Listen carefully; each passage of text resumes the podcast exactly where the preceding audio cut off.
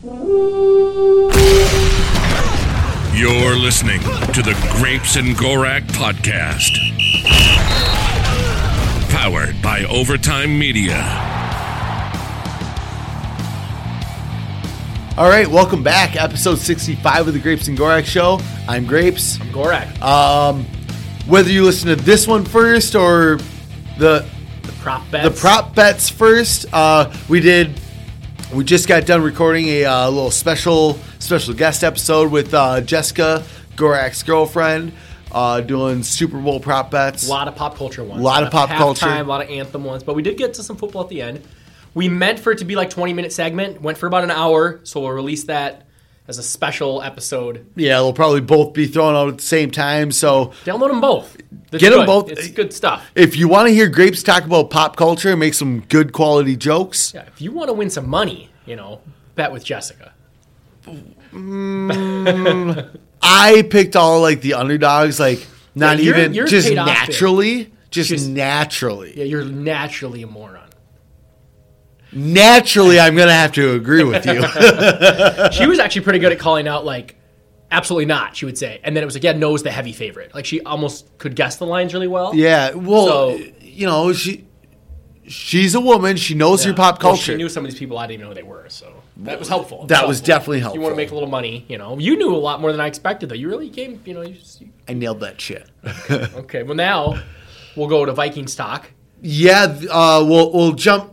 We'll rewind to last week real quick. The Vikings hired Gary Kubiak as their offensive coordinator. Yeah, right. We didn't talk about that. So that Uh, was probably best case scenario. Like, Yeah, what would have been better? I I don't think I don't think you can go better.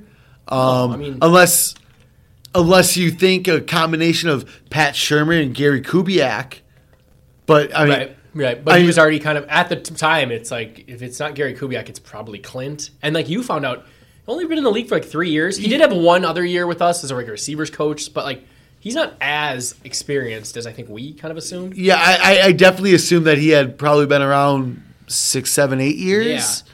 But but three um, made makes me a little weary that I, I'm I'm glad we didn't go that route just Yeah. because that would that would make me feel like all right now we're just kind of we're kind of trying to force something. Right. Um, this this is just like we want Gary, but he's got these health concerns, so let's just make his kid the coordinator. yeah, and that's and at the same time it's like well we'll make his kid the coordinator in hopes that he's Sean McVay, Kyle Shanahan. Yeah. I I I hope Gary Kubiak is just like cool with being the OC. Cuz then we won't get poached. Like if we could just have this tandem, Gary Kubiak on offense, Mike Zimmer on defense, that's really good. And it I don't I, I don't know what Gary has said, but like I know it was like a stress thing and like a health thing, so maybe like not being the head man in charge, dealing with all the other crap would be good, and he'll just be the OC, and no one will try to go hire him as a head coach. No one will be interviewing him. It'll just be that's our guy until he wants to leave or Zimmer gets fired. Yeah, and maybe like like like you said, like maybe he doesn't want to be head coach, and that that would be great because like Gary Kubiak running the offense, former head coach. You basically have two head coaches, Super a head coach head on coach, defense. like- yeah, and like Mike Zimmer won a Super Bowl in Dallas, Mm-hmm. so also a Super Bowl winning head coach. But I guess he wasn't like head The coach. head coach, Yeah, but still, I mean, two Super Bowl winners. You'd have one guy, ba- like ba- basic. You'd have Zimmer saying, "Here, the offense is yours. You coach the offense. No, I don't care what you do. You do whatever the hell you want. I can now focus on my defense. We will."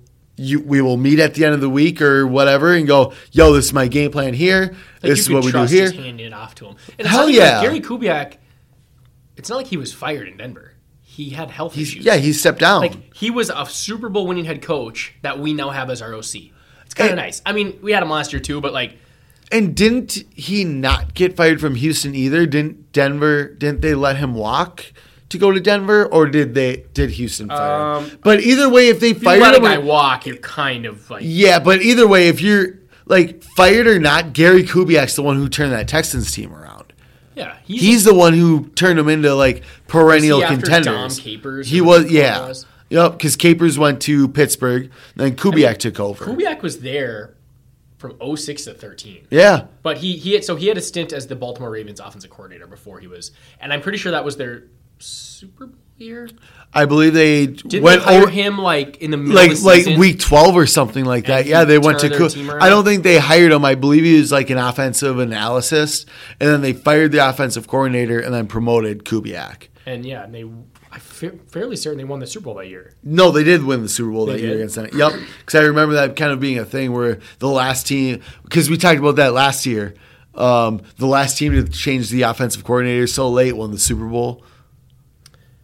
Oh yeah. See, this says. Oh, I wonder what year he got put as that. So 2014.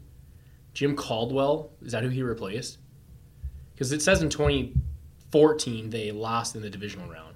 Oh, is that the year 2015, Kubiak? No, yeah, because you said Kubiak was there till 13. They won the Super Bowl in 11 12. Oh, so that he wasn't the guy. Yeah, that no, that was it a different guy that did that? could have been.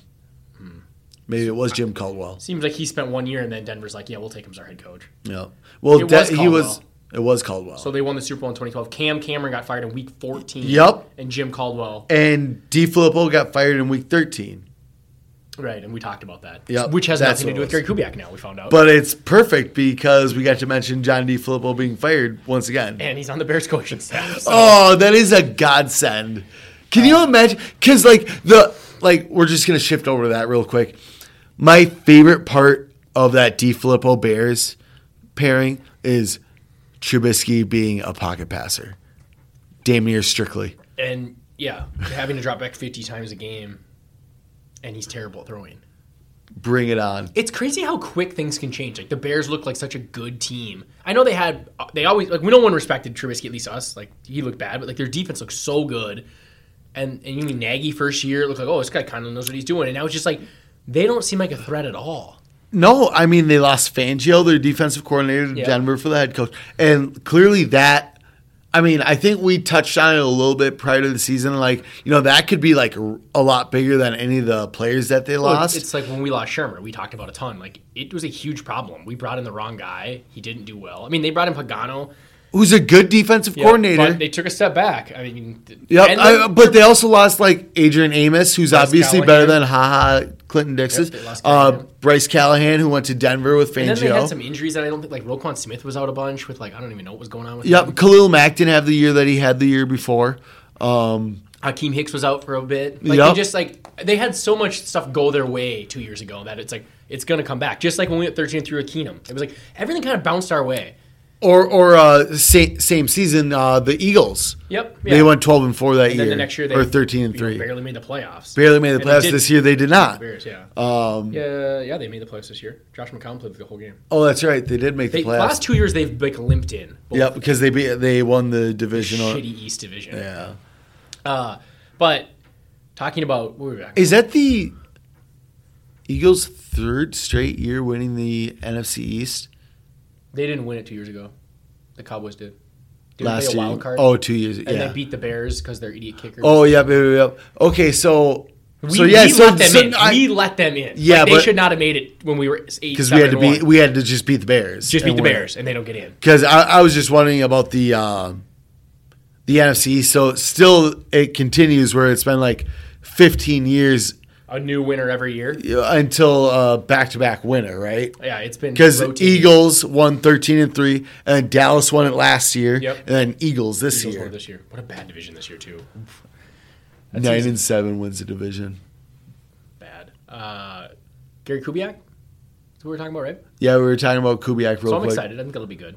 Should be Yeah, good. nothing's going to change offensive scheme wise. Mm-hmm. Um, if anything, you might be a little better because Kubiak's calling plays. It, I feel like it might be a better in a sense that like Kubiak, like Stefanski was Game clearly running a like a big like it was almost like Kubiak system because I know they said they it was the Kubiak language, the like the play calls were all Kubiak, and Stefanski was sort of running Kubiak system. Now Kubiak's running Kubiak system. Like Stefanski is probably gonna tweak some things when he you know now he's with the Browns and stuff, which is fine. But if we're gonna run Kubiak system, it's probably smarter to have the guy who actually runs. Yeah. Or who like invent you know kind of invented this whole Yeah, him and Mike, Shanahan. him, Mike Shanahan, Bill Walsh, like it's all part of that tree. Yeah, I mean, like you had like the Bill Walsh. It was a lot of the West Coast stuff, and then like I think Shanahan and Kubiak kind of added the stretch zone, the wide outside zones and stuff to it. So Have you ever? Uh, somebody on Twitter was reading like Bill Wal- Bill Walsh's like quarterback handbook or offensive handbook or something like that. Did you see that thread at all? Uh-uh. It was a very good thread, and it makes me kind of want to like dig deep into it because like Bill Walsh was so ahead of his time. Like he's talking about uh like play action passing. Being It- yeah, super effective and stuff. yeah, and he's talking about like um like when you throw the football, don't just throw it to like get a first down. Like throw the football to score. Run the football to control the clock. Throw the football to score. I don't know. He's just just got like all these bullet. what- point- Like I feel like I don't know teams too much go like even like we've argued you know like a lot of people argue well running's really stupid and then we say well you know it's worth doing it like I hate even though I don't mind running I hate when we do the first and ten pass and then second and ten it's like gotta run it just to keep balance like second and ten runs are fucking horrible can we not do them ever and the only like- time a second and ten run is good is if you get eight to ten yards. Yeah Then you get third and two or less. Because what most of the time happens is you get even if you get four yards, it's like oh cool, it's third and six. Why not on second down go for the first down? Like like he's saying, you know, don't just pass to get like pass to score, pass to like move the ball, and then you know run to control the game, run to you know. Yep. And if a team can't stop it, keep doing it. Like that 49er against the Packers, it's like Shanahan's just literally was like they. I didn't think we could run it this well against them. I thought we'd have some chunk plays, we'd have some negative plays, but if they given us nine yards a pop, whatever. Yeah. I'm not like gonna just. and you brought it up last week, like that was Mike Zimmer's dream to do against the Niners, probably. Mm-hmm. Run the football, control the clock. Like if if Kirk Cousins throws twenty passes, great. But if I can just keep him to ten passes, like even better, just because It's- like I'm not relying on the man. It's like our week one Atlanta game. I mean, we you you got to be able to win different ways, which I think Kirk Cousins can. Like he can. Also, He showed that like he can. Denver, he can come back and win a game. I think the 49ers can too. The problem is like like a team like the Titans. It's like when they get behind by 14, it's kind of like I don't know if they have any shot at coming back here. You know, just no, like AJ Brown's good, like he's a good weapon, but like they don't. I don't like think the difference between enough. well there's that but like the difference between like if you just said Tannehill's as good as Kirk Cousins if that's what your belief is your problem is is AJ Brown Corey Davis don't compare to Stefon Diggs Adam Thielen I don't Corey Davis. I don't. I- but- good at all? but that's their one and two. Mhm, that's like their main combo. I just yeah, they're just. I don't know, but then you watch the 49ers and the way they block and get like they just get like eight yards every single run, and it's like God, why can't why do we seem to have we get chunks here and there, but there's also like a bunch of runs that are for like two yards, yep and they're just not getting that. This No, yeah, there's some there's something about the way I don't know whether it's Shanahan's O line coach or if it's the way Shanahan's coached his we O line. to steal those runs or find a But George Kittle or but I mean, like the man, the the way those line that line moves in space is like it's literally like a zone scheme's wet dream. yeah, it's like the best outside zone. They they do like those pitch plays, and they just have lanes everywhere. It's uh, I just would love to see. Coach And yeah, that's the thing. Like it's just like you see them a lot where it's like you used to think of like a pitch play, play as like a like big sweeping toss. Yeah. But like the Niners do a lot of those like quick dudes like three yards out, and you quick just pitch it, flips And, yeah, and then it's I'm either going to cut back inside Mm-hmm. or I'm going to keep outside. And the weird thing is, is no matter no matter the time they run that pitch, something's open, Yeah. inside or outside. And the running backs are so fast that it's like, oh, whatever. Even if they, even if they just get ahead of steam, they're getting six yards. It's, I don't know. That Anyway, monster, I mean, he's been cut seven times before he finally held on with the Niners. And she, I guess uh, uh, what I've read is Shanahan got a hold of him and said, "Hey, just figure out how to carry, like, hold on to the football because that was his big issue. Oh, really? Figure out how to hold on to the football, and the rest will come." And so that's what the dude did for two years was figure out how to hold on to the football, and here he is. Because I guess his uh, his last stint was before the Niners was with the Bears, Yep. and he had like 380 yards from scrimmage in the preseason, but he fumbled like four times. So they cut him. Yeah. But and then Shanahan's like, "Yo, dude, figure You it got out." the talent. You just got to stop dropping the ball. Yeah. Did you see the clip of Kyle Shanahan telling the ref that there's going to be a flag and then there wasn't a flag? Yeah, he's like, he's gonna cut outside, but he's not gonna let him. Yeah, 85 against their guy. He's going to do an out route. He's going to hold him. He's not going to let him get out. And then the guy immediately held him. And Yeah. the flag. They're like, oh my God, Shanahan's a god. Look at this man. Yeah, but it's like I've seen it on tape. They aren't He's going to prob- let yeah, he's Kittle like- outside. He's and he's probably the guy can't cover him, so his only hope is to, to hold them. So Yeah, maybe and watch was- that. Watch that. Yeah, and it's probably third down where it's like, yep, that's the guy they're going to. Yeah. I don't know what down you can't really see in the video, but Um, um, so, that was offense. yeah. Let's talk defense. And before we get into reviewing them, we also have a coordinator there. Two Yep. of them. Yep, we got uh, co-defensive coordinators and our boy Andre Patterson. Yeah. Uh, so I thought I had read or heard or saw an interview where he said he wasn't interested in defensive coordinating, which was clearly wrong because then I saw some articles where he was, but didn't get the whole job. Got a co-job with Adam, Adam Zimmer, Adam Mike Zimmer? Zimmer's son. So what do you what do you think of that? sure. I mean, again, it's Zimmer's still the guy. Yep. So I I, don't know like what the duties change. Like they literally said, like Zimmer, Adam Zimmer will still coach linebackers along with co-defense coordinator. Patterson will still coach D line and along with like so. I think it's getting two brains. I think it's getting two modern brains in a room with Zimmer. Um, because obviously he trusts both those guys. Yeah, Andre's been around with Zimmer for God knows how long. I feel like part of it was like Zimmer felt like it was Andre's turn, but he also wants to get his boy in the door to start learning some more game planning things, scheming things. You know, to just kind of get him. And maybe he liked how much Andre works with the D line that he didn't want to completely take away his time from I that. would think so. I mean, where he so he's like, yo, this way we can split up the duties and probably add him with Yeah. linebackers too. Yeah, that this way we makes a lot of And then yeah. Mike's got the D backs. Yeah. let's just uh-huh. split all this three ways. come together and make a game plan. Yep, that's probably that's probably how it is because you know Mike's really good again, really good with D backs.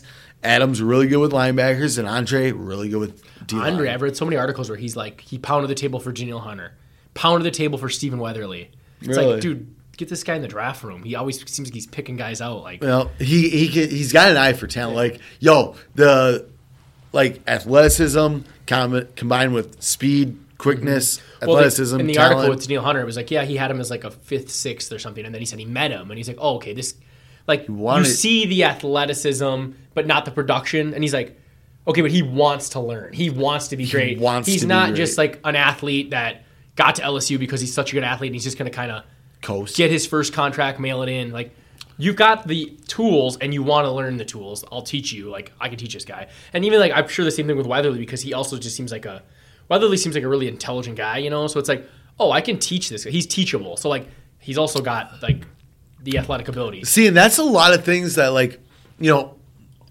Obviously, I don't go out and meet the players that I'm scouting and whatnot. I get like I have Like, you most busts are because of work ethic and like background the- type things. Stuff that we would never see. It's like, oh, I thought that guy was gonna be awesome, but it turns out like he doesn't care. Yep, Like, there- well, the there's no there's no want to be great. Yeah. it's I've been pay me. yeah I I've coasted my way here on God given talent, Mm-hmm. and you know I was the best for the Yeah. last 20 years of my life. I'm going to be the best when I get to the next level. Oh wait, you Mm-hmm. have telling to me I have to in? watch tape? Yeah. Mm-hmm. I have to go to the weight room and I have to Finding the right pros for home projects can be tough and spark a lot of questions like how do I find a pro who can help? Will they do a good job? Will I get a fair price? That's where Home Advisor can help. From leaky faucets to major remodels, Home Advisor connects you to the right pro for the job in seconds and even helps you get a fair price. Read reviews, check project cost guides, and book appointments. Go to homeadvisor.com or download the free Home Advisor app to start your next project.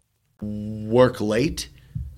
Yeah. Oh, okay. It's like, you know, you look at someone like Ryan Leaf, like that clearly all talent, but he had all kinds of problems that like people didn't know about. It's like, oh, he had a drug problem. He just was kind of an asshole. Like, Yeah, we're like, you, like the debate was Peyton Manning, Ryan Leaf. Yeah. and like it was split down the yeah, middle, because 50 talent 50. wise, it was like, oh, they both look really good, but like I guess Ryan Leaf's got the bigger arm. Peyton Manning's more precise, but Peyton Manning had that want and need to be great. wanted, yeah, he had that that Mamba, the the Kobe. The yep, that Mamba mentality. Uh, rest in peace. Uh, but uh, that and then you got Ryan Leaf, where it was like, oh, I'm just gonna go sling the football like I have been yeah, for years. immature. Like I feel like a lot of like players can like have problems early on too because they're just like, and they think back like, well, I could have been so much better if I wasn't such an idiot when I was 22. And you know that's the that's the toughest part is like you get these kids who are 20 anywhere between 21 and 24 years of age. Like, imagine us at 21, 20, like we, we weren't like the brightest. You know, you don't know anything. no, and like, and give 'em a bunch of money and Yeah, and majority of the people come from nothing.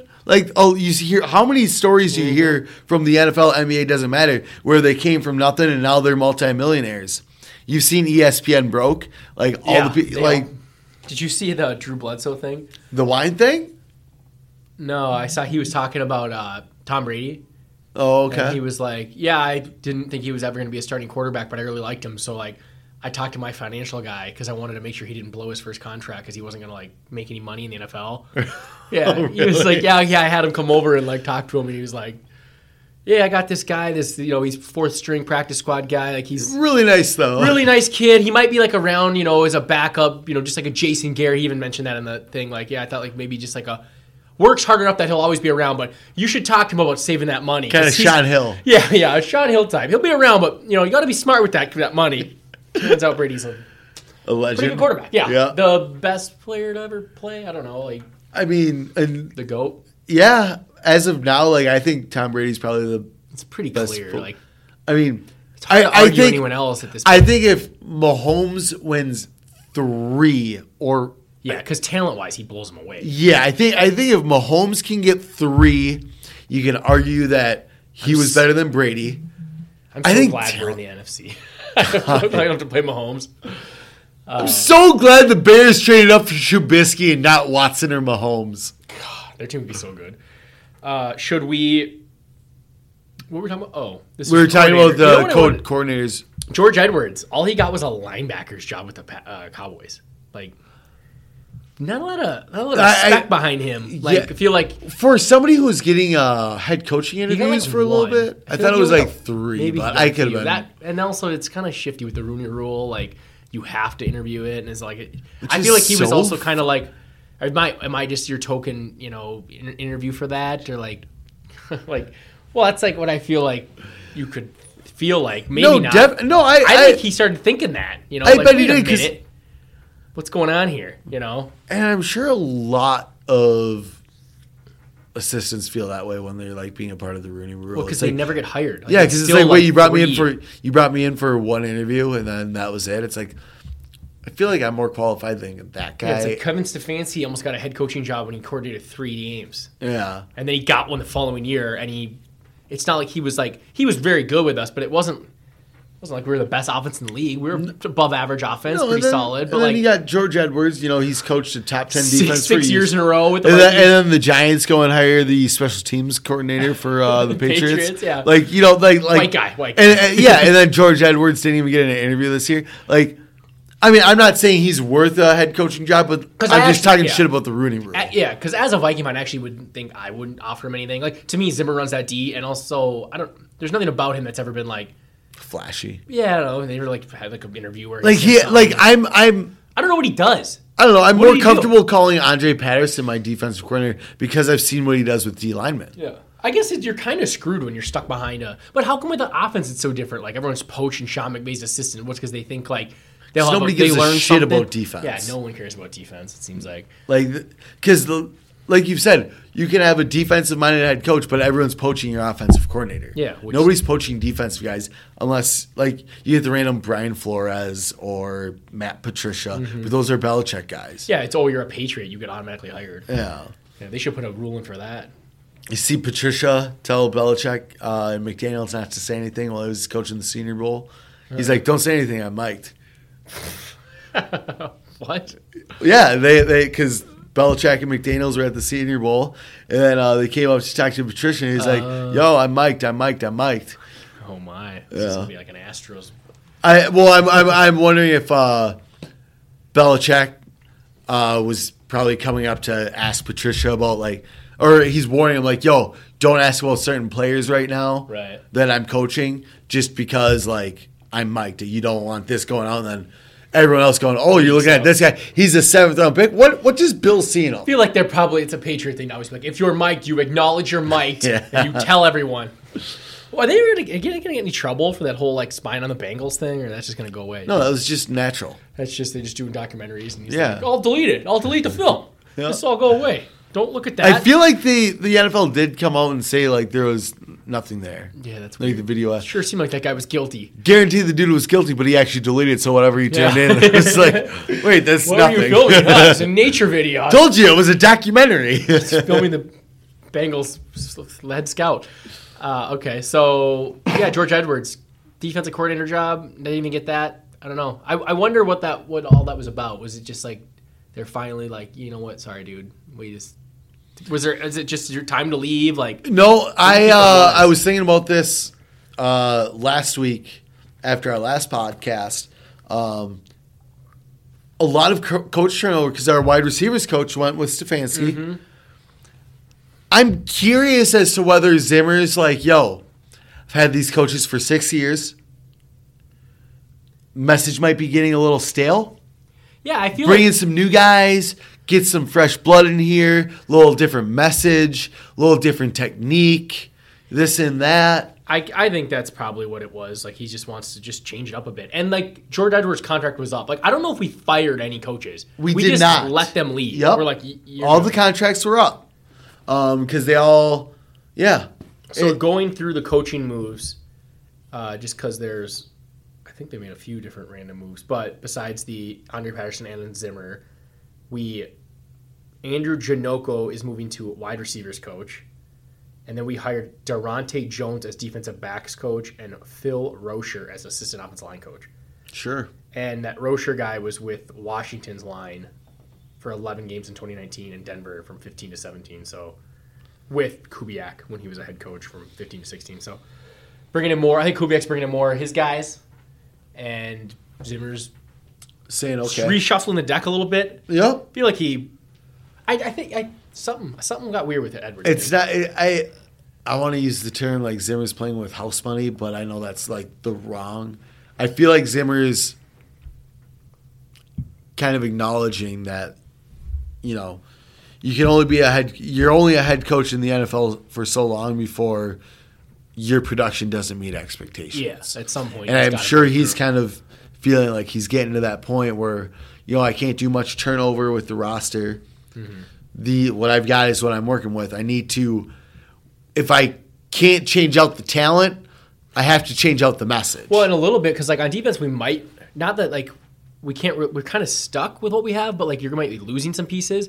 It might be a good time to bring in some new blood because you're gonna have like a bunch of corners that are new, not new, but like being forced into roles because unless we can sign people, and I don't think we have a ton of money to be doing that, you're like you're gonna be losing people. Yep. So maybe it's like all right, bring in some new ideas. But it's a lot of it's the same people that are already there. They're just in different roles. So I don't know what that does. But our defense is always good, so who gives a shit? Oh, Zimmer Well- does D, get Kubiak does offensive coordinator. I mean, does it get any better? Uh, in my opinion, right now, no. Yeah, that's pretty good. Like for I mean, I guess, I like mean, I mean, obviously, if you can, if you're you're to build your own coaching staff, yeah, you can make it better. But Who with, would? What other offensive coordinator out there would you rather have than Gary Kubiak? I mean, I would take Stefanski back. That's fine, but I, I think that's like a neck and neck thing. I think I'd rather have Kubiak than Shurmur. I think I would too, especially because of I don't want to change back. Like Cousins was never in the Shurmur offense, Yeah, so it really works and the well. pedigree. You Yeah, know, Super yeah, Bowl Kubiak's winning Super head Bowl coach. winner. Shermer can't even be a head coach. You know, I just think it's like as far as like, just like how much, what is the word like knowledge that Kubiak has. He's there's not a lot of OCs out there that are. Yeah, you That. know, and like the OCs that I want, they're all technically head coaches. Exactly. Yeah, you can't big steal McVay or Shanahan. They're all head coaches. Yeah. So you're probably hiring someone underneath them. But yeah, I mean, Kubiak solid. I mean, I I guess just because I mean, don't don't laugh at me, and it, I guess it's not even like I'd rather have him than, but Jason Garrett. Yep. I got no, no, a good uh, a, another good bet would have been Jay Gruden running the same side, same style. The only reason I don't is because I Zimmer made that one comment where he was like, "That guy cost me a lot of Super Bowls." So I feel like I feel like Zimmer didn't get along with him. When, uh, How about Josh McDaniels? I don't think him and Zimmer would get along well, but do you think like in a vacuum he's a better OC than pretty much anyone else? No, Okay, but just because yes, but I think uh, I think the the reason why McDaniel's is so good is because he runs a scheme type offense where he schemes every week, where like Kubiak it's the same Here's thing. system. Yeah. Yeah, and like. I mean, we probably do have the personnel to run like a McDaniel's Yeah, I think like so. scheme offense, But I just, I mean, our personnel right now just works so well for the Ku- Just Kubiak remember offense. how good he made Kyle Orton and Brandon Lloyd look. That was weird. yeah, that's true. Like they were like top fantasy players, and it's like, okay, well, one of them's a bum quarterback, and the other guy was like had like two good years, then was always hurt, and like all of a sudden he was like one of the best receivers in football. I think he's a really good quarterback, did it? but Did McDaniel's get fired before Tebow or after Tebow? he drafted Tebow. He drafted Tebow. He was yeah. loved Tebow. Yeah, He it all fell apart. I don't know. I don't really remember because he he had Kyle for- Orton for a year, and then he traded up for Yeah. Tebow. The problem next. is they gave him like full control over the roster, and Yeah. his GM skills were pretty crappy. Yep. I mean, he immediately showed up and pissed Cutler off, and then but he got picks for him. It was solid, and then he made Orton look really better good. than Cutler. But then he yeah he drafted like No Moreno. Um, No, Sean, Tebow. good player, not worth a mid first. Yeah, he his GM skills weren't great. He traded a first, a future first, to trade up for some corner. I forget who it was. So he gave up. He used a second round pick, but he traded a first to get a second round pick. You know, they, for a few years, their teams were doing that. They would give up a future first for like an early For the second, value, yeah. And it was like this is really dumb, and it wasn't working at all. So I do remember that. That was Yeah. really weird. his his GM stuff is really I think what did him in because his coaching seemed fine. I don't know. I mean, shit, he won nine football games with Tim Ke- Tim Tebow What a as playoff quarterback. thing with Tim Tebow.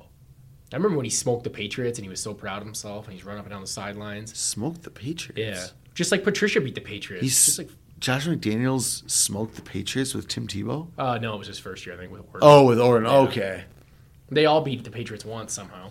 But uh, let's should we jump to the reviews because we're, we're we're already thirty minutes in and we got you know it's a double, Yeah. double podcast week Yeah. double feature. Yeah, we'll jump into uh, the reviews. So, do we need to take a break real quick? Yeah, let's take a break. Let's take Yep. a break. All right, welcome back. Uh, we'll jump into the D line. Ooh, nice little crack there. Good Yeah, timing. Uh, we'll jump into the D line. We'll start with defensive ends. Let's start with uh, Danielle Hunter. Let's start with the plus. man. A, yeah, absolutely. I no, I'm going A.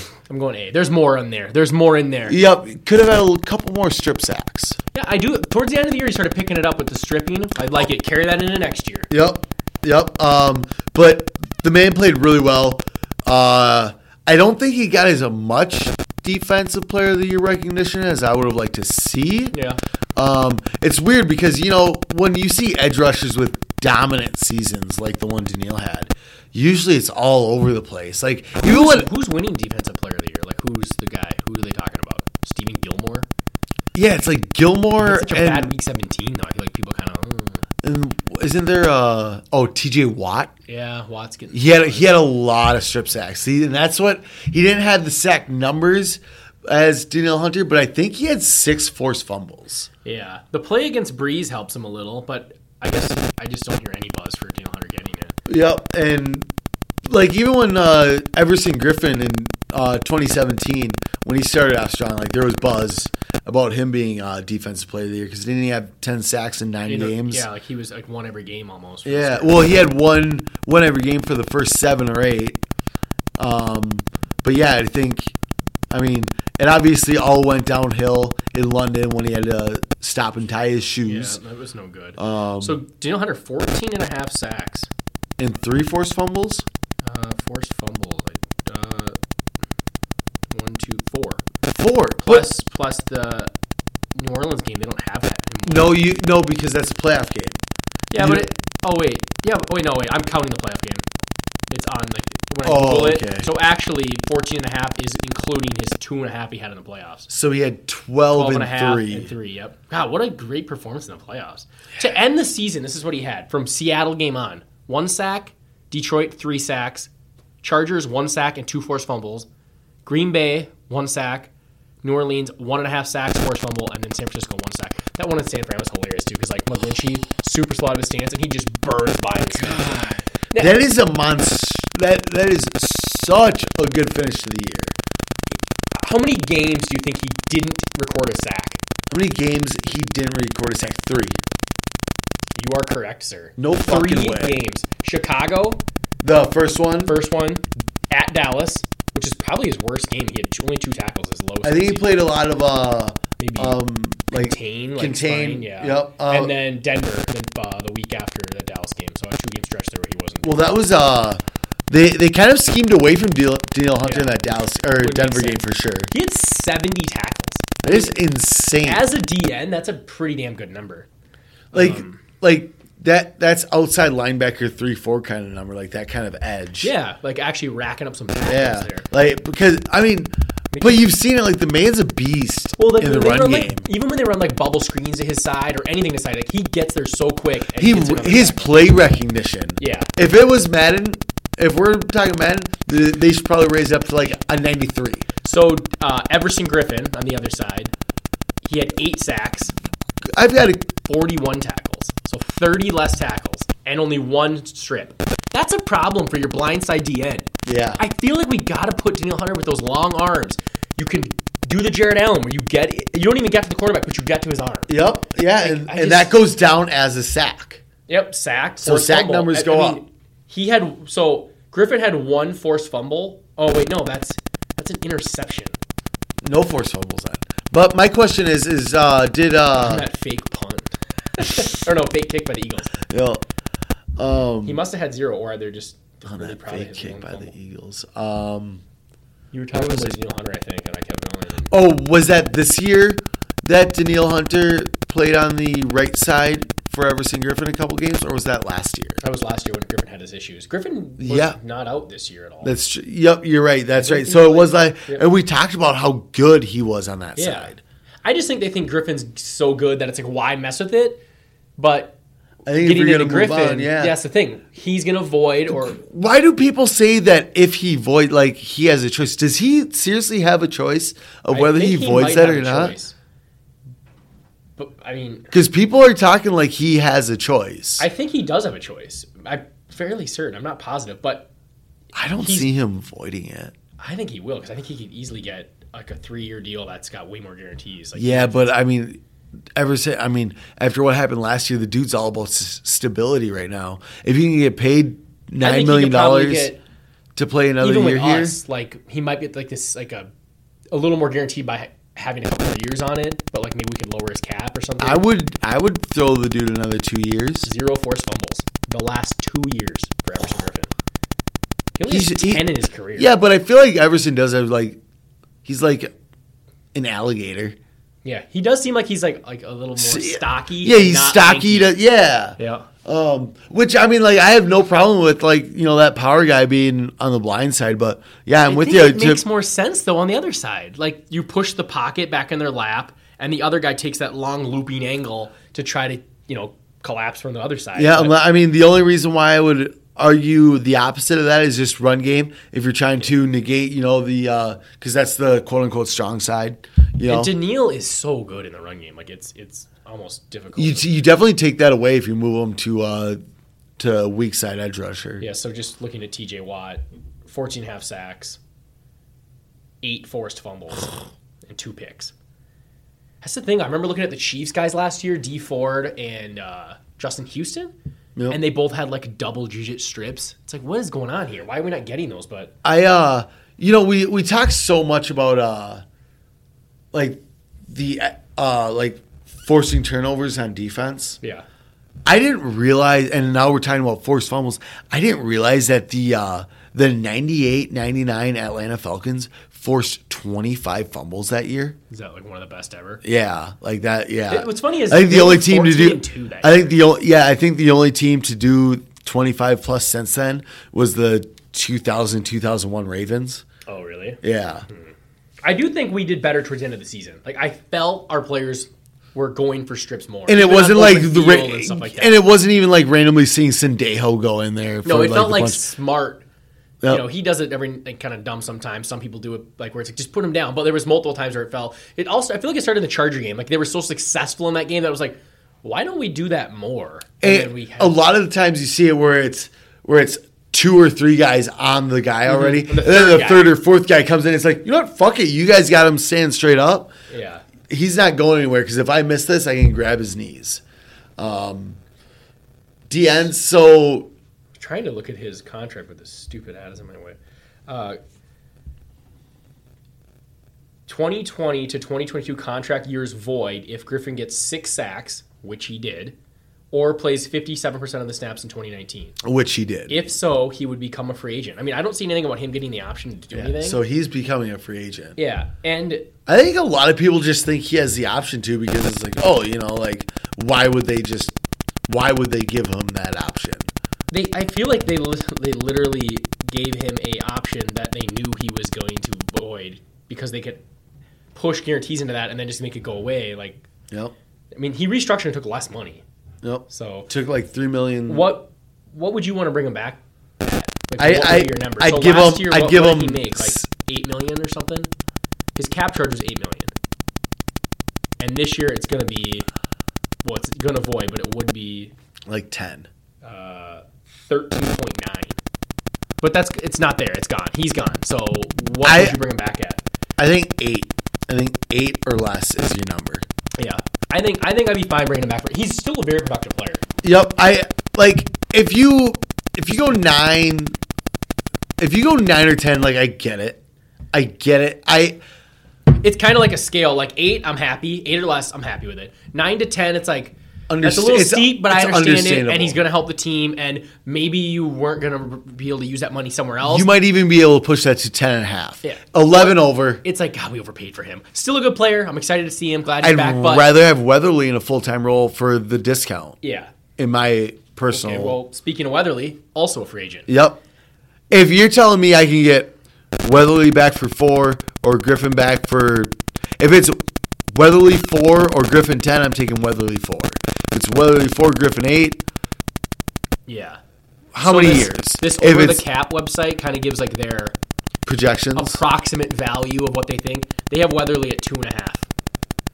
I think he probably gets more towards, like you said, like almost like a three-year, twelve million dollar deal with like ha- you know just something short and somewhat cheap, where he's like, here, give me a little money, but I want to hit the market again when I'm almost trying to bet yeah, himself to 20, get a a, third contract. Um, I think he's good, but I I really like Odenigbo more than him. So at that point, lately, yeah. I'd rather just stick with the Denabo. I think is is he an RFA or is he just? I think he's got one year left still. So you don't. You know, honestly, I'd I'd bring Weatherly back three for twelve, and even still roll with Odenigbo because like that third Weatherly as a third pass rusher for four million a year. Well, yeah, and if your plan is to just go Odenigbo, Weatherly, Hunter, and let Griffen leave, I think it's good to have those three. If I'm bringing Griffen back, I'm not even going to talk to Weatherly. I'll let him walk because I have Odenigbo, I have Hunter, I have. I don't need to pay And I- for a fourth the end. Yeah, and I'll I'll draft another project. Yeah, we'll we'll find more. We still probably have a couple of other guys that uh, Patterson's grooming. Yeah, or who knows? Maybe Mataafa is better off at edge than he is at three tech. We'll talk about Mataafa. Disappointment he was. But yeah, uh, Odenigbo makes 660, 660,000 next year. so that'll be nice to have. So if we can, God, man, can you imagine making that kind of production and then just going, oh, I did all that for half a million dollars? that's not bad. That's not bad if he can take it. He's got one more year and then he'll be, uh, I mean, I guess from someone who was going practice squad, Yeah, practice squad to practice squad, I'll take half a million dollars.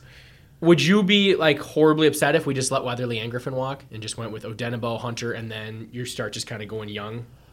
Like, Um, trying to think no. who else we have. No, I don't think I'd be upset.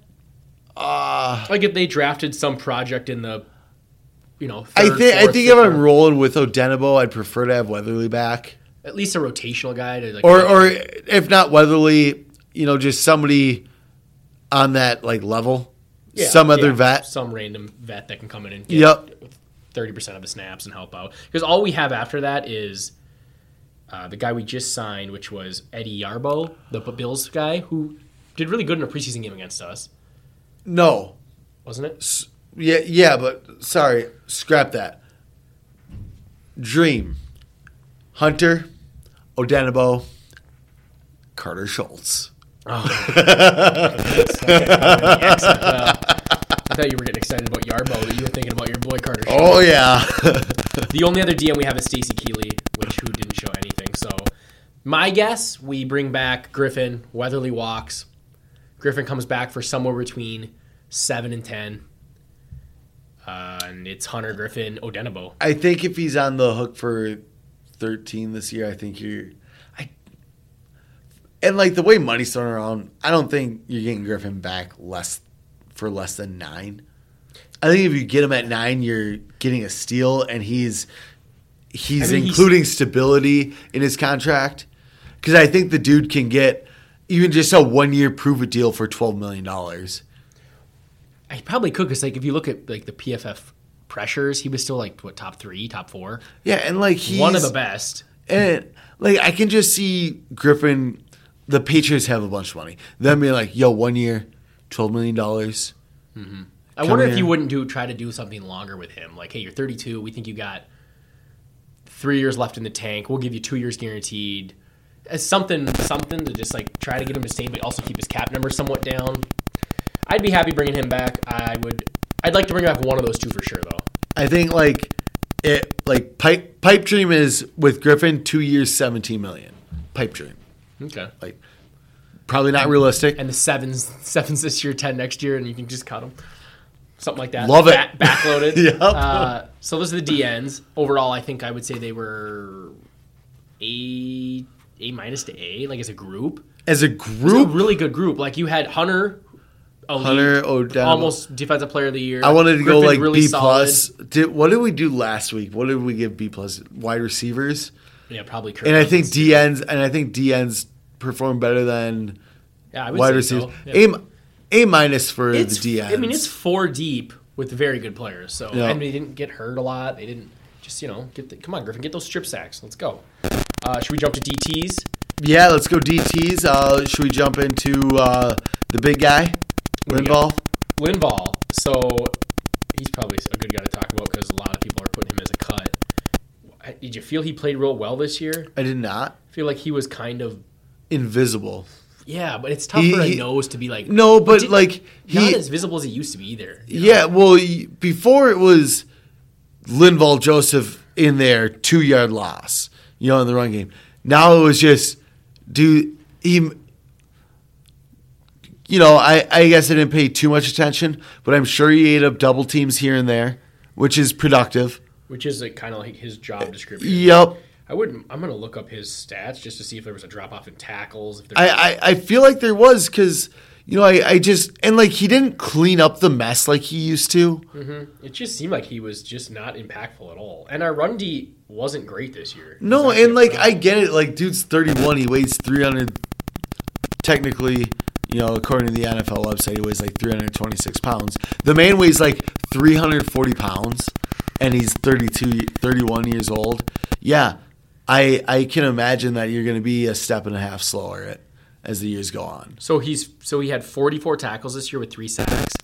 So with us, he's went 47 to his first year tackles, 56, 77, 68, 58, 44. So it kind of went up, and now it's heading back down. Question: Can I see? Can I ask you for the tackles for loss? Hmm. That's the one that I'm kind of like really intrigued by right now what we talked because that is that is interesting. That like because I, I I kind of feel like Linval had a big impact right away, but like he basically did this past year, his first year. I mean, so just coming back full circle, you got what you paid for. Yeah. Um, his contract was not like an overpayment by any means because we've extended it once We've already. extended yeah, once, yeah. Like so, in talking about his contract, he is about 13 million against the cap this year, and you can cut him, and there's only two million of dead money, so you save like t- 10 to 11 million. I just don't know how you don't cut him. He's not worth 13 million. if you can restructure him on a two-year, twelve million dollar deal, so you add a add a year and take away a bunch of money. Yeah. Two years, twelve million. I'm not. I don't want to go past two years for an aging nose tackle. It's so tough because he's just he's just going to keep getting slower and groggier, less explosive. He's he, of all the players, I think he's he's most apt to be cut. I think so. I think even over Rhodes. I think Zimmer's got a thing for Rhodes. He thinks he's young enough he could, you know, get his confidence back. We're like our corner situation's really iffy. Not that our nose, but like moving on to the next nose, I think Shamar should just be the nose. I don't think it worked at three tech. I think we I have think very little pass It, rush. it used to work. and He's at that age where again, he's groggy, less explosive. Yeah. he's just a better nose. He's he's a good nose too because you know he's he's slimmer than Linval, so he can you know slide through a you know you know, not a slim hole, but a slimmer hole than Linval can get through Yeah, to clog just- up the lane.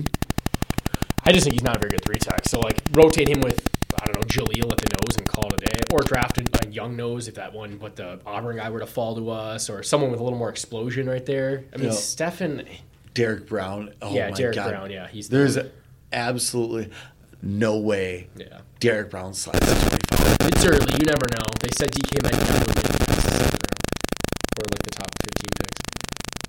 Yeah, but Shamar makes, you know, I said I'd take him in the top 10, and he was a top 10 rookie last year. So This is true. You were yeah, you were always on it. Shamar Stephen makes five million against the cap. Isn't that a lot for like a guy who doesn't do anything really? yeah, that's Uh, if you cut him, you save half that about. I mean, I feel like he's also a cut candidate. yeah. But then then, you're again, you're gonna your you're nose. gonna but then you cut both your nose, and you might take that two and a half that you that you saved spend it right on another nose that's Yeah. comparable to Stephen who doesn't know the scheme. Is it really worth it at that point? Or do you cut him and renegotiate and throw him somehow try to get Linval back for another couple Yeah. years? I don't. I'm not a I big fan one- of both I, of I think it's one of them. Yeah. I don't think it's both of them. I think Shamar probably stays and they just keep him at five million. It is what it is. I would not be opposed to cutting them both and just going out there and seeing what's out there, and or letting Jaleel try to be full time nose, but add like three tech next to him. Something. Or Armon Watts takes the next step. Yeah. He's been kind of loaded up on nose be tackle. Armon Watts next to Jaleel because it's like, eesh, we're really No, no, no. I, But- no, no, no. I was talking Armon Watts at nose. Okay. Armon Watts at a three tech. Okay. Yeah. That, I mean, that'd be interesting. That that Armon would be Watts. if you're if you're gonna get if you're gonna go with from within nose. My preference would be Watts over Johnson. Interesting. Yeah, he's.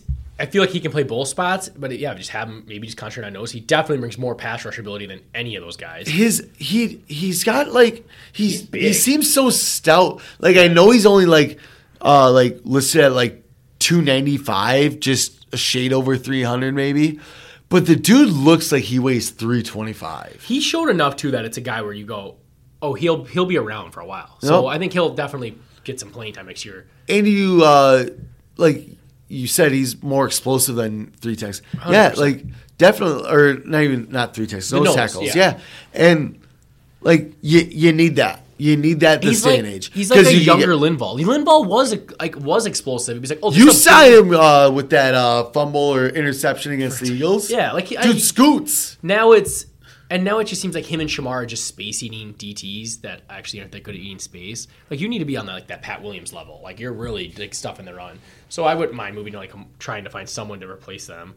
Uh, so you have Jaleel, you have Armon Watts, and then you have I think the last one that I can think of is Hercules. Hercules, your favorite Disney character. So he was uh he played a little he played early in the year, Yep. didn't really do much, and then clearly just got phased out and didn't play at all. Um, you think he's around next year? Do you think they try to keep telling him to put on weight? Keep, Is he eligible for a practice squad next year? uh, I don't know. I think I think they try to squeeze him on practice squad again. just keep trying to use him as a project and see. I mean, like, he clearly had a couple moments in camp because he made the 53, and they used him in the first few games as like a third down pass rusher, and he clearly fell out of favor. I, I think, I think you see it that you, I think you see them try to sneak him on the practice squad, unless he clearly shows he's taking a next another Yeah. step. Then maybe it's okay, another shot, almost like an Odenigbo thing. Like, Yeah. you see it, but you're not there yet. you Yep, know? and like if if it's if we go into the next training camp and it's what you brought to the table I saw last year, I don't think he makes the fifty three. Yeah, especially I guess it depends too if we draft a, like a three tech or if we sign a three tech. Overall, defensive tackles probably one of the disappointing, most disappointing units. Like Hercules, disappointment. Uh, disappointment. Shavar, disappointment. The only one I think Jaleel showed a little bit. He was like on the fringe of being like, "Are you just gonna wash away and be a nobody?" And he showed enough to stick around. And then Armon Watts, the Yeah, bright like- spot. Like Jaleel Johnson exceeded my expectations, Which because I expected him to just kind of Yeah. wash out. I think we even talked about him when we did like the top 10 prospects or 20. It was like, this is it. Like, you need to show something. And he showed just enough where it's like, oh, you could be something. If I remember correctly. I don't think I even had Jaleel yeah, on I, my top I think you were 20. pretty much done with him. You're like, this guy. You, so we're missing one, Jalen Holmes, who was your boy, Yeah. who I think now you could safely put ahead of Hercules. I mean, he at least gets on the field. Yep. He's got he's he's kind of different than what we have because he's long. Like you see, like He's our- got like a Danielle Hunter body, but body. like, but like, ever si- like a Griffen Danielle combo. Yeah, the yeah. longer but stout. Mm-hmm. where most of our guys like Jaleel and Armon Watts, they feel a little more like T Rexy, like thick, big, but not like lanky or anything. Yep. And then you got Hercules, who's obviously, or yeah, Hercules, who's like his own. He's just like a tiny little dude. He's a linebacker playing three tech. yeah, he's completely undersized. Holmes is a little bit. He's got like the yeah the link that none of the other guys have. So he's almost in the Jaleel Johnson row. He's a year behind Johnson, and it's like you've shown. Two two years. I think Yeah. just one because this is his third year he's going into. I think Jaleel just finished his. fourth. So was Jaleel free agent? I thought Jaleel just finished his fourth year. Not a free agent though. Well, then he must have just finished. Wait, his third. Holmes was a rookie last year. Oh yeah. So Holmes is entering his third year. Jaleel is entering his fourth year. Yep. So Jaleel showed not a ton. I don't want to get. Yeah. He showed a step in his third year. So hopefully Holmes can do the same. Because it's going to be say we cut Linval and Shamar. It's you got Armon Watts, Jaleel, Jalen Holmes, Hercules, plus whoever you bring. plus whoever you bring. I mean, it's Which- it's a interesting group. It's kind of a it's fun, but it could just be bad.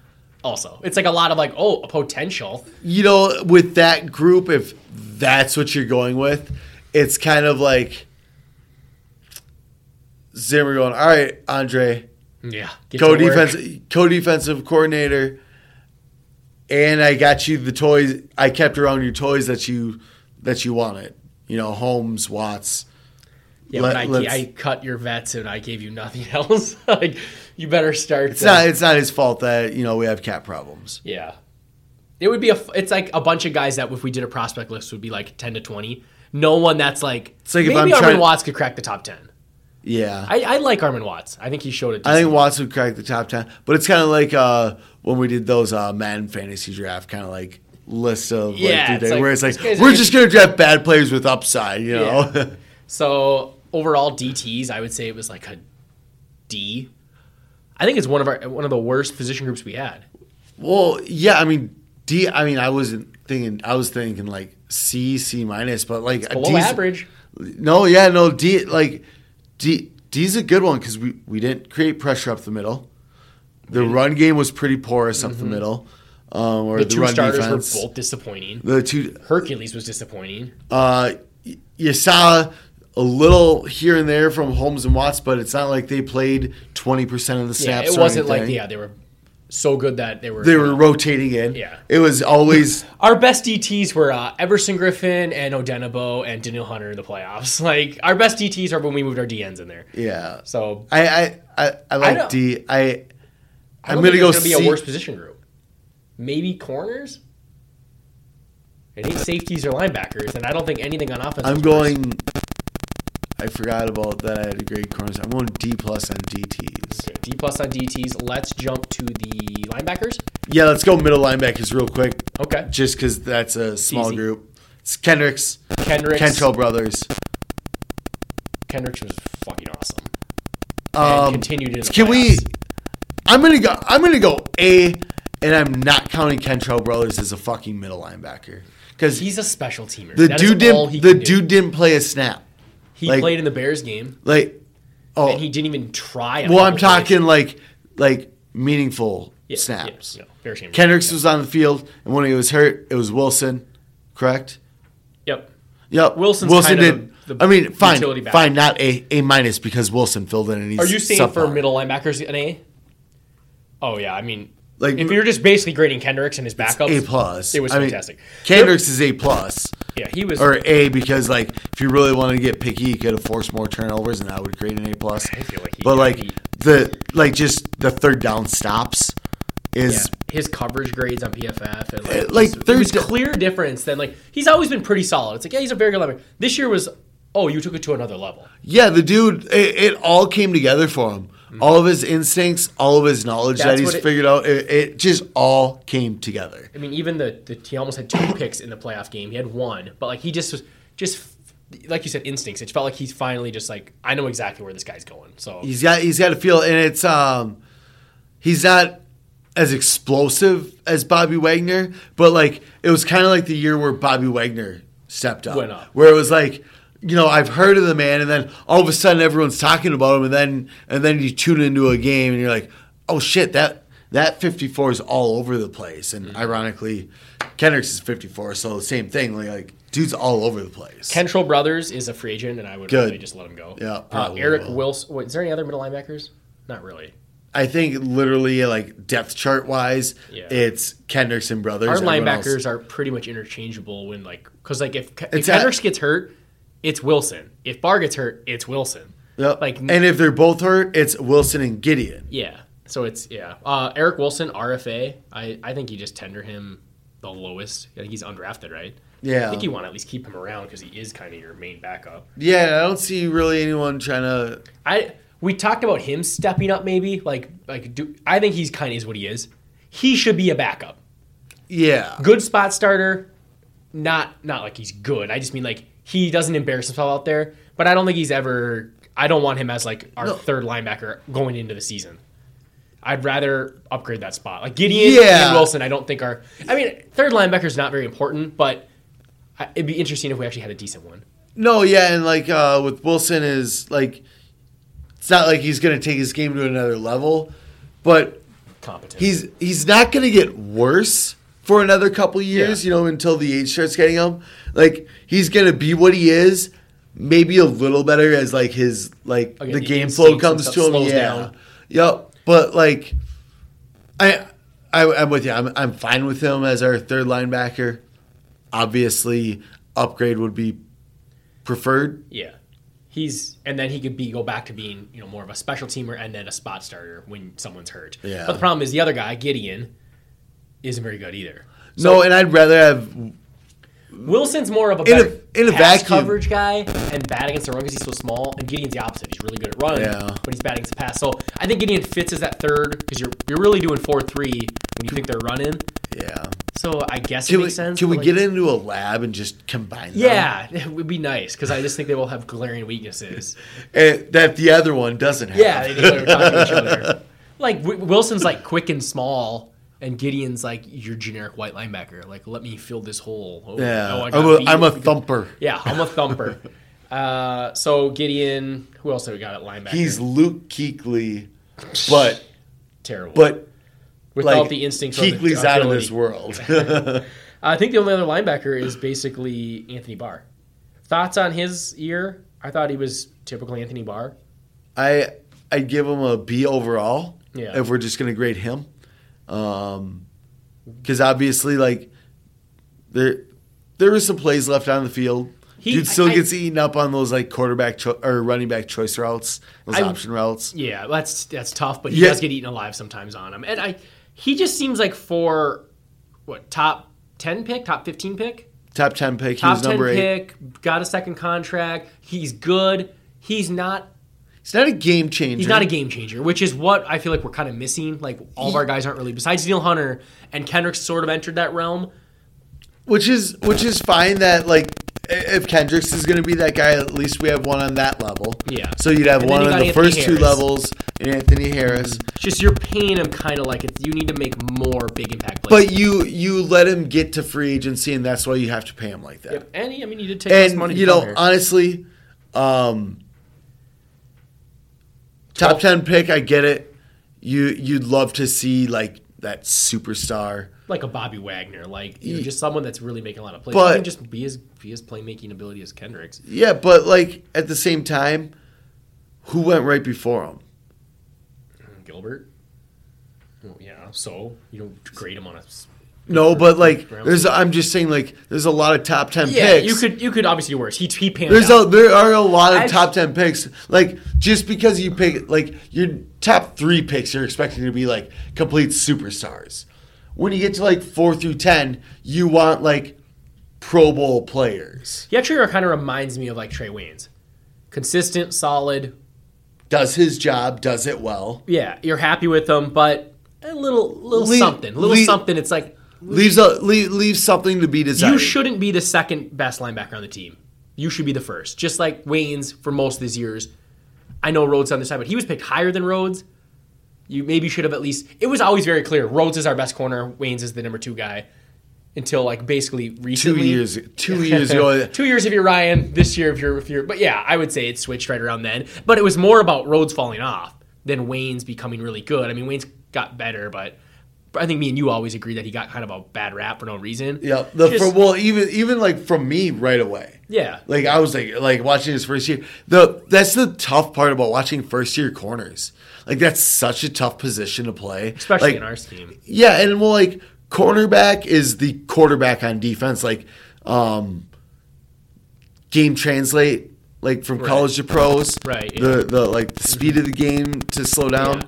Like everyone always, a lot of people say not everyone, but I've always heard that cornerback is the second toughest position I would have besides think so. Quarterback coming out of the draft. Uh, so outside linebackers, how about linebackers as a whole? I would say B plus. B plus as a whole because bar. B plus? I mean, I mean, barring Kendricks, Together, they're like B plus, A minus probably. Uh, Wilson's fine. I would maybe say yeah B plus. B, Let's go B plus. Yeah, somewhere in that range. The linebackers are a good spot already, and they're signed for a long time. the only thing, the only problem we have with the linebackers is depth. But yeah, depth, signed which has for a been our problem time. for kind of a while. Uh, Barr makes twelve point seven against the cap. That's actually not that bad. No. I feel like that's reasonable. I- Kendricks is ten. I mean, Kendricks restructured last year, didn't he? Yeah, well, he just pushed a bonus. Oh, like yeah. he didn't take a pay cut like Griffen did. He just got his. It wasn't a real. It was a cat move. Yeah. So uh, we'll go to let's hit the corners. Do we need any breaks in here? uh, we could do a break. Let's take a break real quick. You know, I'll use the bathroom. All right, welcome back. We'll jump into the D backs. Um, start with Let's do. Should we do safeties and get out of the way because corners is gonna be the bigger discussion? yeah, yeah, I like that. I feel like safeties is gonna go pretty quick. yep, I like that. We'll finish off with wait. We, we got to do special teams. Oh, can't forget about that. Um, Should we start with special teams? No, uh, we won't. We, Let's do safeties. Let's do safeties. We'll start with. Uh, we'll start with Harrison Smith. Yeah, Harrison Smith. Uh, I would say still. A, he kind of reminds me of Griffen.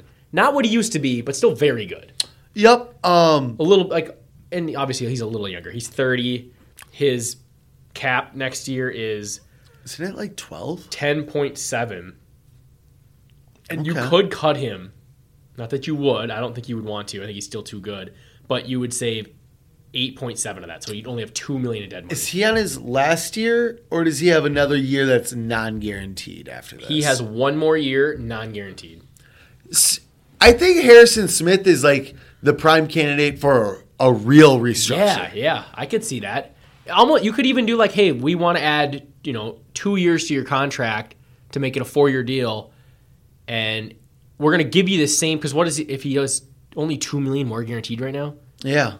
You could give him ten million guaranteed, You could fully guarantee this fully year, and half guarantee but- next year. and lower his cap hits, giving Yep. them all in a bonus. That's a that's a good call. I bet you he does. If anyone does, if especially if they think, okay, he's we believe he'll be at least pretty good for the next He'll be years. this, maybe not exactly this, a little better for the next two starter years. Yep. caliber for the next two years. Yeah, give him a little more guaranteed money. Probably. St- Extend it out where you can still get out of it, but you can spread out that signing bonus. yep.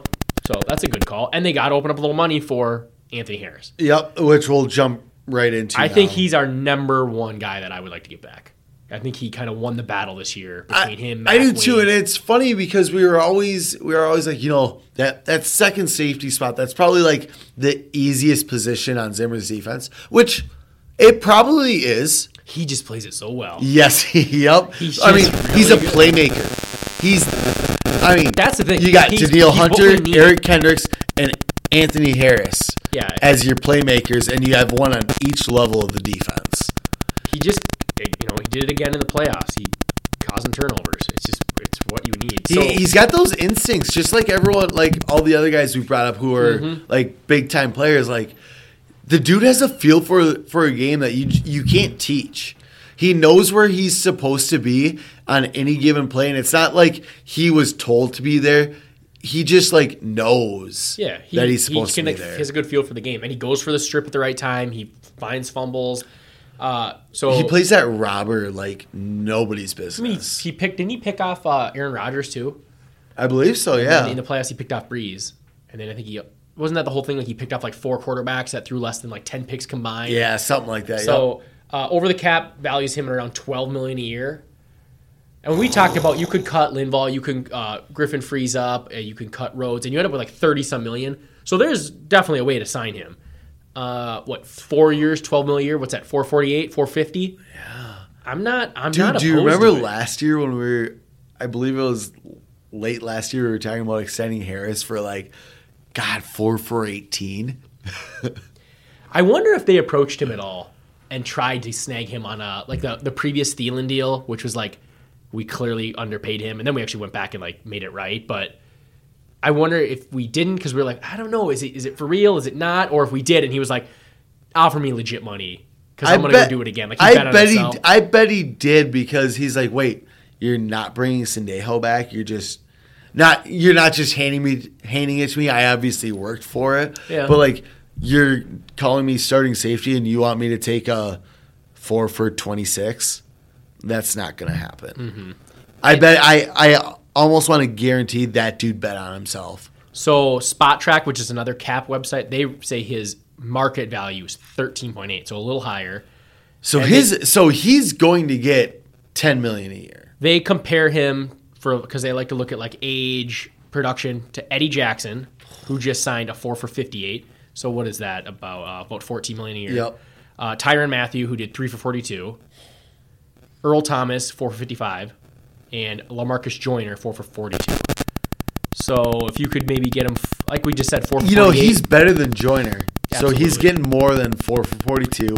I would say. I don't Did know you how- say Mathieu got three forty two? Three forty two. Yep. So that is He was only 26 at the time. four- 14, 14 million a year. So what they put as their what they would guess three for thirty-eight. They, Just, they under, did just under 13 mil. Just under thirteen. Yep, they did twelve point eight a year. Would you be mad at that contract? I wouldn't at all. I'd be. I can't be mad, but damn, am I fucking surprised that that dude's about to get fucking paid like that. And like, then- and it's not like production wise, it's just, damn, dude worked his ass off and he's going to get this top dollar. So then they also have their. I don't know. They had some other percentages in there. Like here's kind of his top tier: five for sixty-nine, which is thirteen point eight million a year. If you want to go long term, if you want to go top longer with dollar. them. Um, I, I just I don't know what what other why you would want to mess with it. Get him re-signed. It's going to chew up a chunk of your, but it's otherwise it's go what do sign a free agent safety cheaper. We don't have an in-house candidate. If you move to Jayron Kearse, free agent clearly doesn't want to be here. Didn't get his shot. He's upset. He's leaving.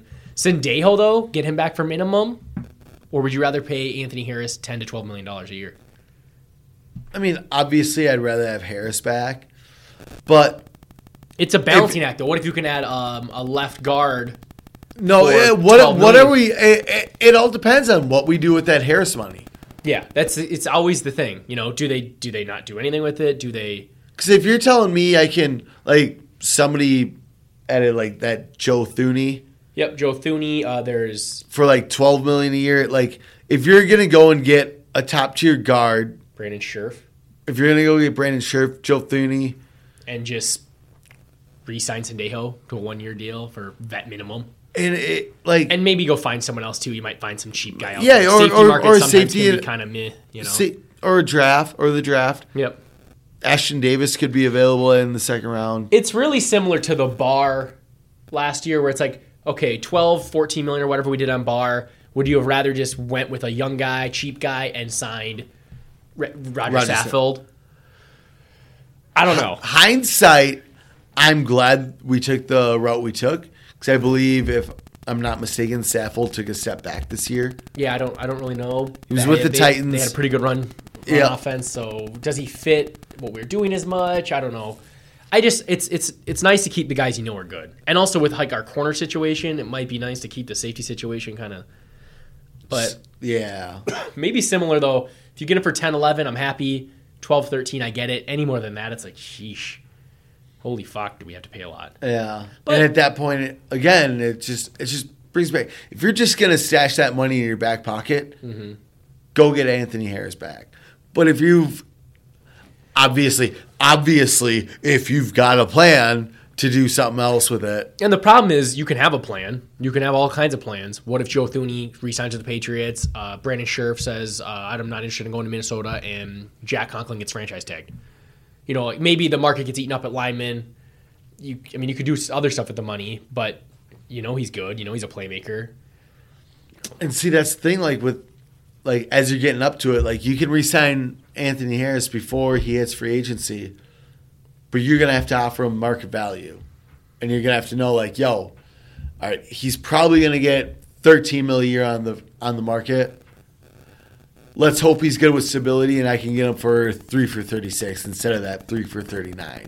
You, mean know? like before free agency? Yeah. See, I just like why would any any player resign now? It's so weird to me. Like, why not just wait till they don't market it? Unless you like legit want to be where you're at and you think you're you're getting fair market value. If you think you're actually getting fair, yeah, sure. Like I said, three for DeVante Parker. What was he thinking?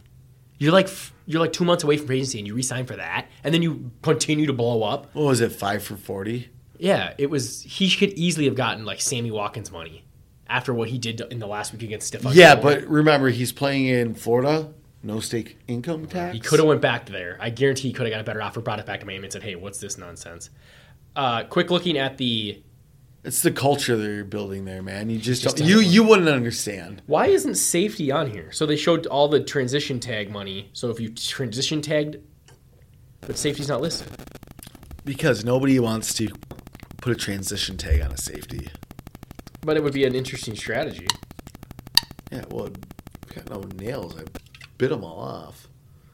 You got me all nervous this podcast. Transition tag last year for a safety was 9.5. So say it went up a million. Would you just transition tag them? At worst, you pay 10.5. Actually, at worst, another team comes and offers him a big contract.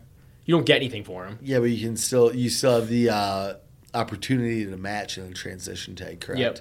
I mean, you could franchise tag him. It was 11 million last year.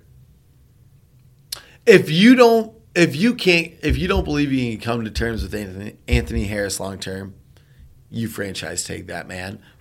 Hopefully, you can draft a safety this year. Or you keep negotiating now. It's like, Yeah. hey, you're not going anywhere this year. Do you want some? Uh, you, do you want 20 million guaranteed instead of 12 or whatever? You know? Yeah, and then it's like, all right, well, wait till this period's over. All right, that's what the top Yeah. safeties want. This is your market value. All right, now we know. And I don't think it's worth the one to two million difference to have to worry about some team showing up and offering him some contract. Just Yeah. franchise tag him. Yep. Okay. Well, With uh, the Vikings don't use the franchise tag very often. very rarely. I When was the last time we I used did- the tag? Did Greenway get tagged once, or was it like just talked about once? I feel like Greenway got tagged, but like we By tagged him the- and immediately like restruck. Yeah, like before the season started, he was already re-signed Yeah. a long-term deal or something. So, um, yeah, I wouldn't be opposed to franchise tagging him. Twelve million, say it is. I'm assuming that's somewhere around the number. Yeah, that's even if it is thirteen million for one year, pay the man. Safety here it is. It is eleven point five for the franchise and nine point nine for the transition. Both. I don't care which one you use. Yeah. Use one of them. Yeah, you don't let him hit the open market. No, absolutely not. I agree. because you're gonna again you're gonna cut well griffen's gonna void you're gonna cut linval i would have to think riley reeves on the table as a cut Rhodes, so you you can at least have that cap hold sitting there Yep. and say all right we'll use 10 million to keep harris uh, other safeties we have so if we talk about Sendejo, probably get back i would bring him back for vet minimum i thought he played better than i expected also a little nickel flexibility now Apparently, he kind of won me over a little because I was always, you know, me. I think me and you kind of like, yeah, he's fine, but he's kind of annoying. But I liked how he, what he did in the playoffs. That was pretty impressive. So, Yep. Bring him back from vet minimum. I'd be happy with that, or even even a little more. I don't know what did Abdullah get, like a couple hundred thousand extra. Yeah. And then, but just Jayron Kearse is the only other one, and he's definitely gone. yeah, He's unhappy. He'll go elsewhere. So that's And safety. Get he'll go elsewhere and have the same role, and then be like, wait, why am I not a starter? Yeah, I, what's going on here? Or- Zimmer, Zimmer doesn't want to use you, dude. Maybe you're just not. I feel like a lot of fans too are like, this guy could be a star because like he, in his certain role he's had a few good plays. It's Yeah. Kind of it's got Kyle Sloter written out. I well, don't don't go that long. yeah, well, I just mean like that the fans see Oh. a couple good plays and they're like, he just needs to play more. Da, da, but like the coaches know, like actually that's he doesn't. We don't want him out there that much. Yeah. But uh, he, he yeah, where the difference is he actually does have a role in the NFL, No. and Kyle Sloter doesn't. Fact. Uh, safeties overall, best position group. PFF says so. I would say at least an A, A minus, A. I mean, Yeah, Anthony Harris would- probably top three safety in the entire league this year, Yeah. and then uh, Harrison Smith also really good good. at football. I, I, I guess I would give Harrison A plus and Smith a B plus? B plus. Meet at an A minus. Me that name. minus. yeah, I, Yeah. I was. I also kind of liked our backups too, though. Sendejo and Jayron Kearse both played well in, in you know limited time. So A minus A. It's Yeah. fri- It's it's that fringe 92, 93 percent where it's whatever your teacher wants to grade yeah, you. whatever they want to write on the paper. It's kind of funny. DNs, linebackers, safeties, very good. Yep. DTs, corners, trash. Uh-uh. Trash. uh, speaking of corners, let's uh, hit them. Uh, do we need one more break in here real quick? Uh, yeah, Just we, for we could, we could hit a break. little Wait, did we sprinkle- get three? Did we- in oh, because the other podcast is on its own. Yeah. Smart man. How the hell are we gonna put breaks in that one? Who knows? We'll take a break. We're not. All right, welcome back. We'll uh, we'll jump into the cornerbacks and we'll we'll hop right into. Let me choose. with- No, we're gonna we're gonna go opposite. Reverse. Yep, we're gonna go bottom up. We'll start with Chris Boyd, Holton Hill, former teammates at uh, University of Texas. Holton Hill, I think, is starting caliber material. I think he's. I think he's pretty good. I like him. I like him a lot. I yep, think I like I like his length. I like uh, his physicality. he seems I- to know what he's doing out there. Yep, I I'd like to see him a little more in the run game, just because he's made Yeah. Mm-hmm. some plays in the run game. I'd like to see made him. some plays, missed some plays. Yeah, Like he's kind of. But I think that I'd like to see him hone it all together. It's actually kind of similar to Chris Boyd. I feel like, but not run game. Like I feel like Chris Boyd's in his limited time made a few plays and then also got beat. Yep, times. and like the beat, like you know, the thing with Chris Boyd is, like we were just talking about how hard corner is to play in the NFL. Yeah.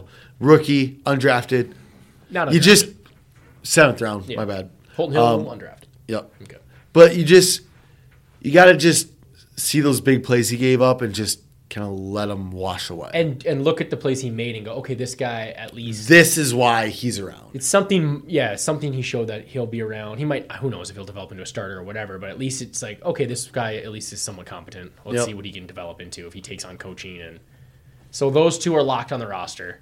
Yep. Um, Um, I would rather see them as depth pieces going into the season, but Holton Hill, if we was forced to start him, I wouldn't totally hate it. It's a You know- little scary. the Holton Hill situation is scary, but I I think he could handle it. I'm I'm kind of up for the idea. Yeah, of going young and letting these Just these because like you got to think pre-draft, if it wasn't for off-field issues, a lot of people had him top 50 player. Yep.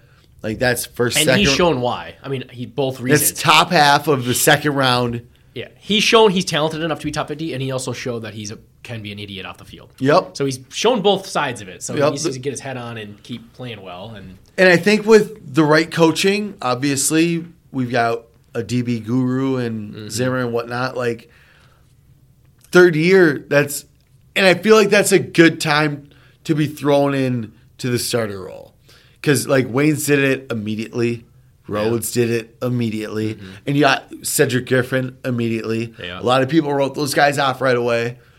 Now you get into the third and year. Holton Hill's kind of shown more than some of those guys just early on. Like Well, I think all of those guys. I those think guys really struggled. Ed, Holton Hill hasn't had to play a ton, so maybe he would have looked worse. And Yep. But like in, in the limited stints, it's just like we've we always talk about like you can tell when dudes belong. yeah, Holton Hill definitely belongs in the NFL. keep As your head on straight, and he belongs. yep, like he's been our fourth corner for the last two years. A lot of NFL dream, teams would dream of having Holton Hill being your Yeah. fourth corner. It's kind of huge. You know, you can't. I don't think we're gonna be able to fill all of our holes. So if you don't fill the corner spot and you do, uh, you know, if you do lose Waynes and you lose Mac, Holton Hill is gonna have. You're gonna have to be that. Okay, we got to ride with this guy. And you know the thing about if if you lose Waynes and you lose Mac, if you think Mike Hughes is good enough to play outside and slot, Holton Hill being your your nickelback outside Yep. receiver. Hughes moves in, kind of like Winfield did. Yep, Yep. yep, It's uh, I, I guess It's ideal terrible, if you want to. But what you're worried about is that you're keeping Rhodes, who was a negative. excuse me, the the man made a Pro Bowl this year. Someone tweeted, "Put some respect behind Xavier Rhodes' name. That man's a Pro Bowler." Uh, but yeah, Holton Hill, I wouldn't. again, it's like we have a good fallback option.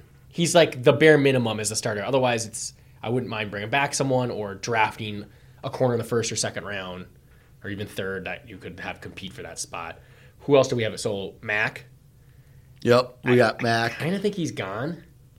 I just I don't know what his attitude is towards being a nickel only. I don't think he has a problem with being nickel only. I think I think he the came around to it. I think the problem is is we're not hundred percent sold on Mike Hughes being able to play outside. hundred percent. Yeah, I'm not really sold on Hughes in any facet. Well, there's Can he even stay healthy? there's that, but Uh, like you know, you've got Hughes for two, maybe three more years if you pick up that fifth option. Yep. It's- he's he's. I love watching him play outside. He doesn't have the body for it, man. Being five ten is such It a is. It's um, disadvantage so nowadays. Well, yeah, like the way Amari Cooper ate him alive. Like it, it's interesting to see him against when you see Waynes and Rhodes, and all of a sudden there's Hughes. And it's like, dude, you look tiny.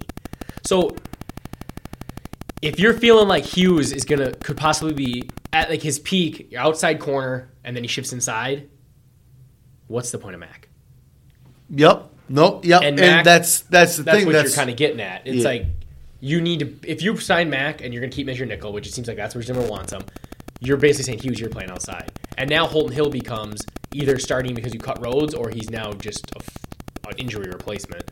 Uh, they have, and you're gonna lose him sooner than later because he probably is like, yo, yeah, I'm not going to just be a backup my whole career. I, I will go play for a bad team and start. they have Mac Alexander's market value at 8.4 million. Eight. So- see, I was thinking it was gonna be like six, seven.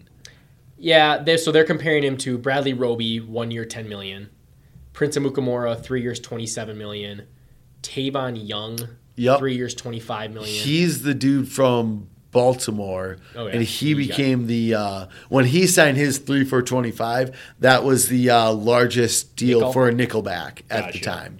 okay. But then obviously Roby comes in and his ten million is larger than three for So twenty a, five. an example of a contract they threw out was three for twenty-five for Mac.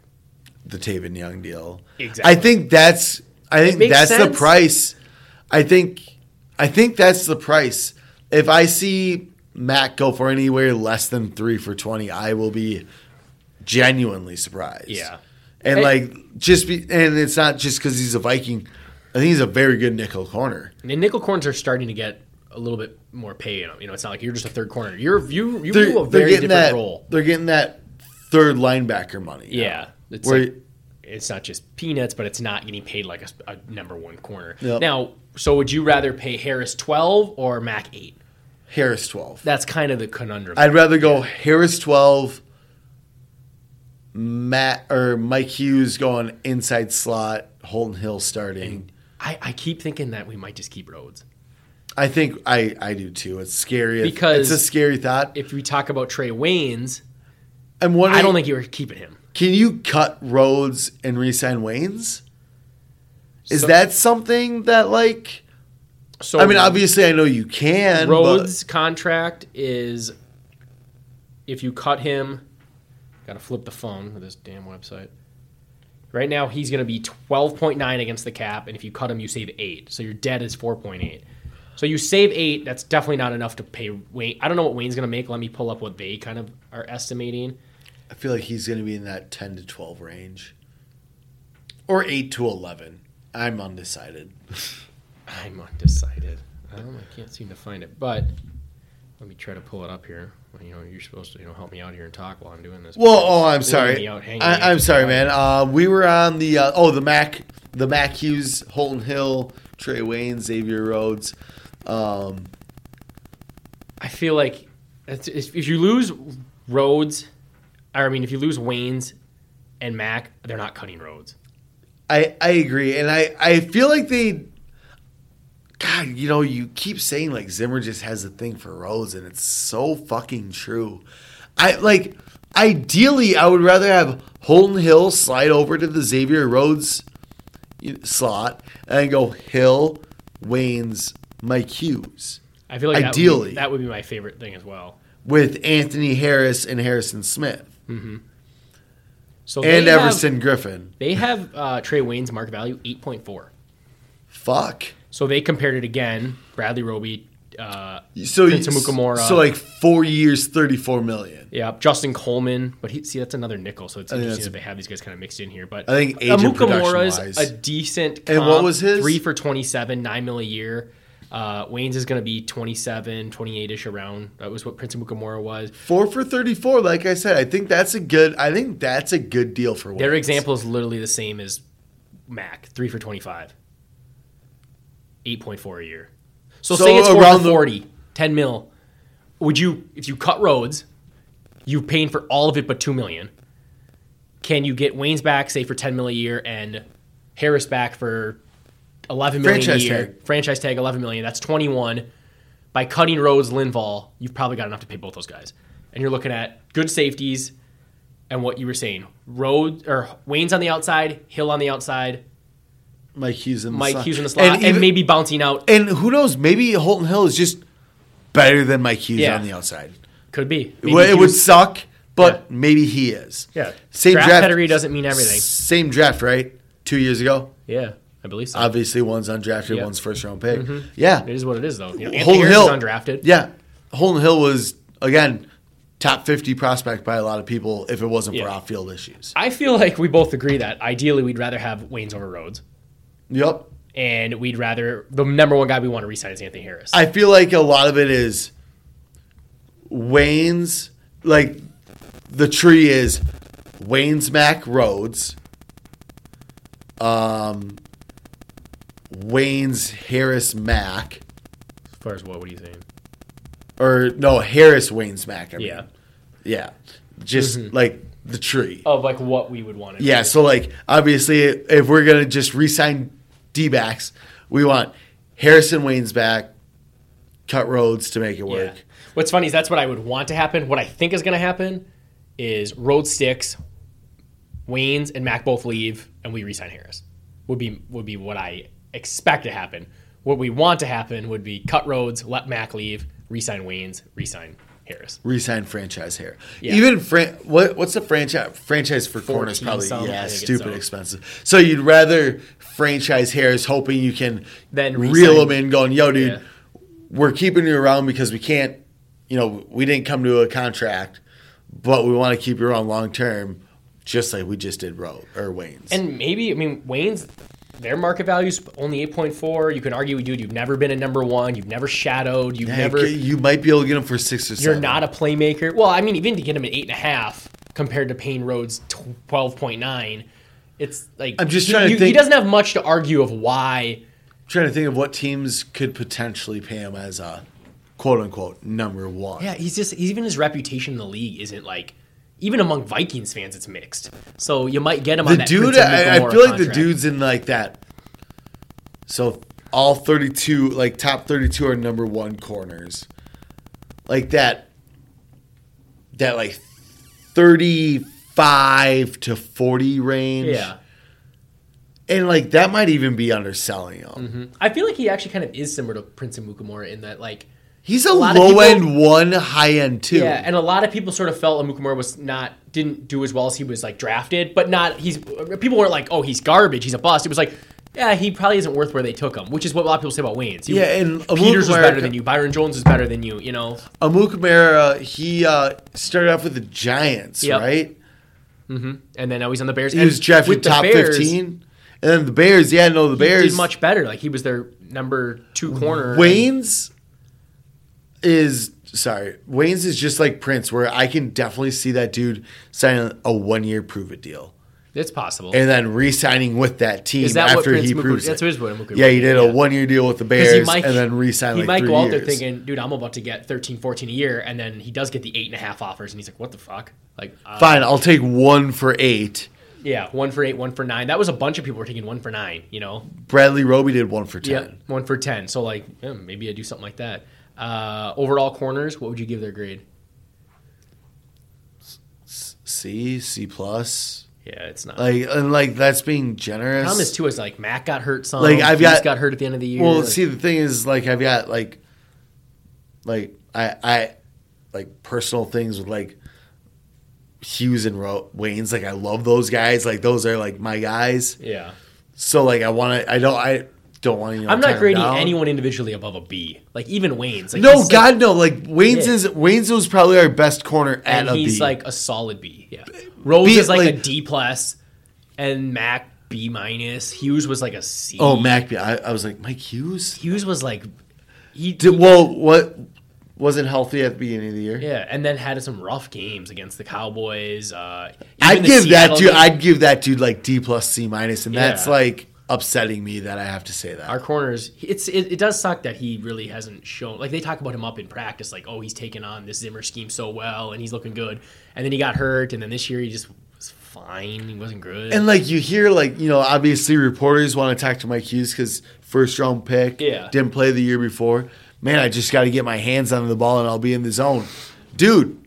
You look like you are nowhere near the zone. yeah, you need to just cover your guy. I don't. I don't care if you get an interception. You're still not covering your guy. You're getting out muscled. like he had one interception his rookie year, and that was the pick six Yeah, against well, he got hurt pretty quick after that. Yeah, but like that was like Garoppolo literally threw that to you. Yeah, it wasn't a great pass. He, Yeah. I mean, he, he jumped it solidly, but it was like okay, it wasn't yeah anything that big. And then did he have any picks this year?